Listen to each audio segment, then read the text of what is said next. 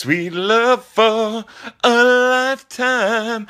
I'll be there when you need me. Just call and receive me. Sweet lady, would you be my sweet love for a lifetime? Hello, and welcome to another round of position rankings within the Cardinals organization. Uh, today, we're going to go over the top five shortstops in the Cardinals organization. I am Kyle Reese. I am your host here for Birds on the Black and Prospects After Dark. Now, uh, this doesn't really have a preface. Uh, what I will say is, you know, I'm a big fan of that Yairo Munoz, and obviously he's not on our list but I think that there's some misconceptions about his ability to play defense. In the minor leagues, Yairo played quite a bit of time at short, uh, and it never really looked good, and it was never really like the thing for him. Uh, and we saw that at the major league level. And I think there might have been some misleading going on, whether it be by the Cardinals or the media uh, or whatever, whoever the hell, uh, about his defensive abilities. Now, I don't know if talking about it during the shortstop is the right way to do it. it uh, I just wanted to talk about Yairo and say that he profiles best as a third baseman. He has an extremely strong arm. He's better when he doesn't have to think. Uh, he's weird out in the outfield. I don't know if everyone's like caught on to that, but he isn't exactly great in the outfield. Uh, but one thing I do not want to see out of Yairo Munoz moving forward is extended time at short or second base. Uh, unless he makes huge gains and huge strides, it's just not something that makes sense for me. And again, we're not even talking about the top five shortstops in the organization. I just wanted to address it right now. And I know that seems like a hateful thing to say about Yairo Munoz. I, I don't mean it like that. Uh, just being realistic, you know. Again, he might end up peaking. He might end up doing some pretty crazy or incredible stuff. But I, uh, man, I just think third base or bust with him, and, and the outfield uh, if if things get extremely weird. But I just wanted to address that right now. Number one on our list, uh, number one and two are kind of interchangeable parts here. I went with my personal preference at number one instead of number two. Number one is switch hitter Tommy Edman. Now, Tommy Edman spent half of the year at AA and half of the year at AAA. Uh, he spent half of 2017 at Palm Beach. Well, actually, a third of the season at Peoria, a third of the season at Palm Beach, and a third of the season at Springfield. I bring all that up because Tommy Edman is a really good hitter who in 2017 was exposed to pitching that he wasn't ready for at Springfield and he held his own. So, what we ended up seeing in 2018 uh, is kind of a continuation at the beginning of the year of him holding his own at Springfield. But then at the end of his time at Springfield and his transition into Memphis, this shortstop who became a utility player throughout the entire throughout the year uh, really became just an extremely difficult out with modest doubles power and light home run power, but with a really great bat and and all fields hit ability. I like Tommy uh, Tommy Edman quite a bit. Again, he's not going to thrill you with power. He's not going to do anything amazing. Uh, but he's a pretty solid shortstop with pretty average range uh, for a major leaguer, not for a minor leaguer. Uh, an average arm for a major leaguer, and uh, he's just kind of like an average player. His WRC plus in 2018 at both AA and AAA was 108. You know, that's Tommy Edman. He's a little bit above a league average utility player who can hit from both sides of the plate, does a little something different. On the left side, there's a little bit more power, and on the right side, there's a little bit more average. Uh, but with a 340 on base percentage, he makes good contact, walks enough, strikes out to the appropriate level, which is to say, not too much. Uh, Tommy Edman has a chance to be a very good utility player for the St. Louis Cardinals with a left handed stick moving forward. Uh, he made a bunch of errors at shorts at shortstop. Not like uh, it's not something I'm worried about right now at all. Um, it could be worrisome if he doesn't continue to to clean that up, but I think he will. He's a smart kid uh, with the drive that you look for. Uh, he probably profiles best at second base if he had to play it on an everyday basis. Uh, and his abilities at third base are still kind of foreign to me. I still don't exactly know how to take those. I want to see more. Uh, I, I don't know exactly what I said in the article, but I just I know right now as I speak to you via this fancy little device that I want to see more at third. Uh, I would expect to see Tommy Edman in 2019. Number two on our list is Edmundo Sosa. Now, Edmundo Sosa is one of the few players that we'll cover that made a major league debut. Uh, he played three games, had three plate appearances for the St. Louis Cardinals in 2018. But uh, just like with Tommy Edman, Edmundo Sosa spent the 2018 season uh, as a utility player. Played primarily shortstop, just like Edman did. Played a little second, played a little third. Now, we're, uh, and Sosa are a juxtaposition. As Sosa's a better third baseman, and probably a better. He's probably he's a better third baseman than Edman is. Uh, but he's probably just a flashier fielder in general. Like Tommy Edman will make a spectacular play, but it's pretty solid. Where there's an athleticism factor that Edmundo Sosa possesses that Tommy Edman just doesn't.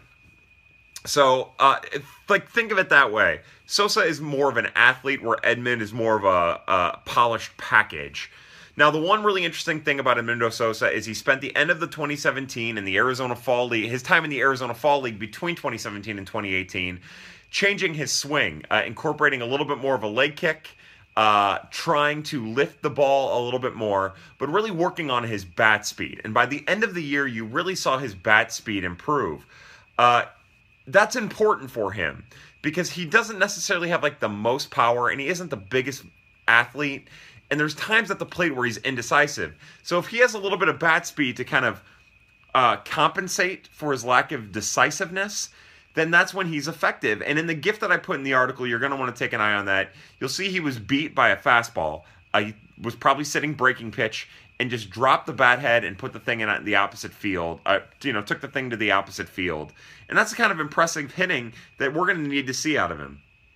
At AAA this year, in over 200 at bats, he had a 260 average with a 320 on base percentage. Uh, truth be told, like that is probably peak Edmundo Sosa at the major leagues. Uh, 20% K rate, 6% walk rate. Like that's Edmundo Sosa. The question is, where's the power and what's it going to look like at the next level? Uh, in 2018, he hit 12 home runs and 30 doubles. And I'll be honest, like that double power is, is there. The speed is there for those kind that amount of doubles pretty solid amount of triples too uh, in his frame. I don't know how many he had in 2018. Sorry about that. Uh, he was a sub 100 WRC player in 2018. Uh, he's a league average run creator. Uh, and that's Edmundo Sosa. Expect to see quite a bit of him because he's on the 40 man roster where Edmund, or Tommy Edman is not. Uh, expect to see Tom or uh, Edmundo Sosa at parts of the 2018 season.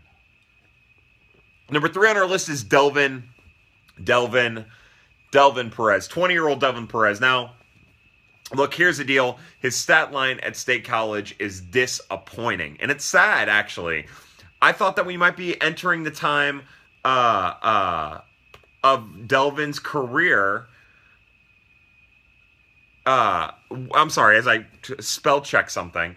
Um, I thought we were entering the point in Delvin's career where he was going to bust out. And I'll be honest, at the beginning of his time at State College in 2018, it looked like Delvin might bust out. His defense had gotten quite a bit better. His hustle on the diamond had gotten extremely better. Uh, and his bat, while not hitting for much in the way of slug, was making solid contact. He wasn't striking out too much. Uh, and he was getting on base uh, really, really well. Like, uh, it was over his first like 130 plate appearances, 150 plate appearances, he hit 260 with a 353 on base percentage. Not a whole lot of slug there, but he was doing his thing. And I was happy with that. But then August came around and Delvin's entire life just like collapsed around him. Uh, he ended up hitting one something in August. It was atrocious. Uh, didn't get on base very much. And his defense started to like crumble a little bit. I would imagine that was a, a symptom, uh, a byproduct of the struggle he had at the plate and just trying to press. But the one thing I'll say about Delvin in 2018 is he never stopped hustling on the field, and that's a big positive because that isn't something that we could say about Delvin, you know, just a year ago. Uh, hell, just you know, 10 months ago. Uh, so that's good. It's a step in the right direction. But here's the deal Delvin is going to start the year at Peoria more than likely, and it's time for him to what they say in uh, uh, Zombieland. It's time to nut up or shut up for Delvin Perez. Uh, so the other thing about Delvin too, before we move on to number four, is that Delvin needs to put on weight. You know, he needs to put on bulk, and I'm not just talking about like lean muscle mass. You know, where he's cut like he likes to be. He needs to put on bulk. Uh, or else there's going to be time. I mean, there's times when he swings a bat and he makes contact where it looks like the ball jars him. You know, like if it were a meme or a GIF, the bat would fall out of his hand. Like that's just like the lack of strength that he has. He needs to get stronger. He needs to get bulkier. Not you know, not even like muscular. He just needs to get bulkier. Number four on our list, 24 year old uh, former fourth round pick out of LSU, Kramer Robertson. Uh, so here's the deal with Kramer Robinson. He has a, a, a an athletic lineage. I, I, here I'm surprised by how many people ask me about Kramer Roberts, Robertson. I'm not exactly sure why it happens or how it happens. Just there are he has like a cult following among Cardinal fans who follow the minor leagues. It's really interesting. It's really worth keeping an eye on. Uh, with Kramer, just like with Delvin, he has a, a, reasonable amount of speed. You can see it. He's a hustler. He dives for whatever he has to dive for. He stays in front of every baseball he can. Like he's a shortstop in in that regard, where you know nothing's going to get by him that he can get to, uh, and you're going to be surprised by some of the stuff that he can get to. But the issue with with Kramer is that his arm lacks strength. It's probably minor league average for an A level uh, which means it'll be below average moving forward at the minor league level. But it did make progress in 2018. It looks stronger eh, during parts of 2018 than it did at any time in his collegiate career or at the lower levels uh, leading up, you know, his half season rather. Uh, last year after being drafted. So that's a positive. You just got to hope that that keeps trending in the right direction, and it can. Uh, Kramer won't be outworked. He had an amazing August in which he hit 300 with a above 400 on base percentage.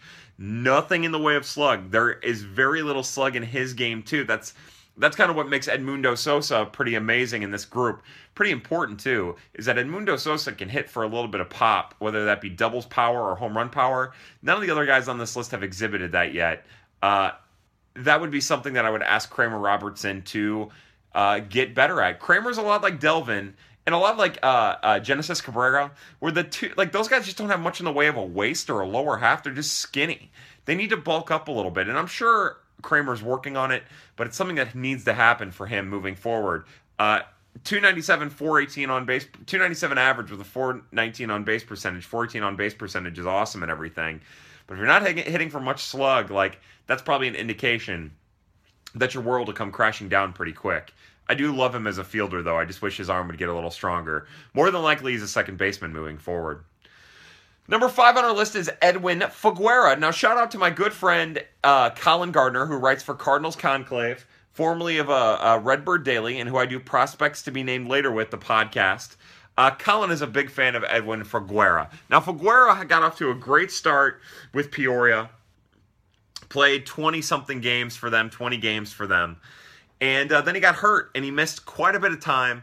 And then when the season fired up, the short season, uh, state college season fired up, Figueroa was put on that roster when he was finally healthy, and he stayed there. Now, Figueroa is a really good defensive shortstop at the minor league level. Uh, he checks all of the boxes that you would want a shortstop to check. And he showed that at Peoria. But then when he started at State College, they moved him to more of a utility role, and he excelled in the utility role. So that tells me that Figueroa is probably a pretty solid fielder. Uh, he has really great footwork. Like I think that's what I appreciate the most about him. He's good range, good arm strength, all that stuff. But you can tell that like he anticipates well and has really good footwork at short the deal with Figueroa, just like with everyone else on this list, is there isn't anything in the may, the way of slug, uh, except for Sosa, that is he gets on base at a decent clip. Uh, it, it, wasn't great, uh, you know, but it was good. 360, you know, in that area, 350, 360 area at the minor in the minor league level. He'll hit 280 at the minor league level moving forward more than likely.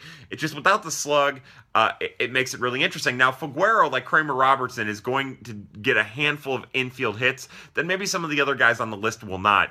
Uh, Figueroa's game is built on speed and you see that like doubles, triples. He's going to have an interesting amount of those. Like I would imagine that his extra base totals in the 30s uh, with 20 something doubles and you know five triples moving forward at the minor league level. More than likely, Figueroa is just an organizational depth piece. Uh, if you're if you're betting on things like that, but with a little bit of improved health, he might have spent all the year as an effective member of the Peoria lineup. I could see that, and we could be talking about him making a big jump as an interesting 21 year old who can actually play shortstop. Uh, 2019 is a good. It'll be a good gauging year for for Guerra. Uh, again, if you talk about like being a fan of a player, uh, other than my buddy Colin Gardner, Gardner, I am too. I'm a big fan of Edwin Figueroa. Getting to the next man up, there isn't much in the way of like organizational depth. To small Jose Martinez, who was traded for Tony Cruz, uh, we give you a, a, hat tip. There's some other players who played the position, but I'm going to get right into my next man up, which is more my next boy up, 18 year old Mateo Gil. Mateo Gil is the son of former Major League catcher Benji Gil. Uh, I think he was a catcher, unless I'm screwing that up. Uh, he's the son of former Major Leaguer Benji Gil. Now, Mateo was drafted by the St. Louis Cardinals in uh, uh, the third round of the 2018 draft. And when he was drafted, he was uh, like a slash athlete. He was part middle infielder, part relief pitcher, part relief pitcher, part right handed pitcher. And a lot of people thought that there was a chance that he was going to end up pitching for the Cardinals in the long run. Uh, as a matter of fact, probably end up pitching for the Cardinals uh, uh, right out of being drafted. But the Cardinals made the wise, smart decision to utilize him as a middle infielder, and it paid off at the Gulf Coast level for this 18 year old. Uh, he has the athleticism to build on. Like, one of the players that I was hoping the Cardinals would think about selecting with the 19th overall pick in the 2018 draft was Bryce Turang. Bryce Tur- Turang was a left handed swinging uh, shortstop who would stick at shortstop, a little bit more Pete Kozma than anything. Well, I think that as a third round pick, Mateo Gil fits the mold of Bryce Turang. Uh, with you know leaving a little bit more to be desired. He doesn't have that ceiling and he doesn't have like the raw polish. But Gil is a really good GCL level shortstop with interesting quick twitch abilities and athleticism. And I'm anxious to see if he can stick at the position moving forward. If not, he's got good size. He might be able to move to third. Uh, the question will be then what happens with the power. But Mateo Gil had a pretty solid turn in the Gulf Coast League at the plate. He hit 250 with a 340 on base percentage. He has an interesting amount of patience in his at bat in his bat. Uh, he struck out 26% of the time, walked about 10. Gives you kind of an idea of the player he is with very little slug. But I believe that there's slug to be had in that bat, and I believe that there's weight to be put on that frame and i think he'll put it on the one thing you can bet on and we've heard i've read countless articles is that he understands and his father has like subjugated him to the understanding of what it's going to take to be a major leaguer and the work ethic and he seems committed to that.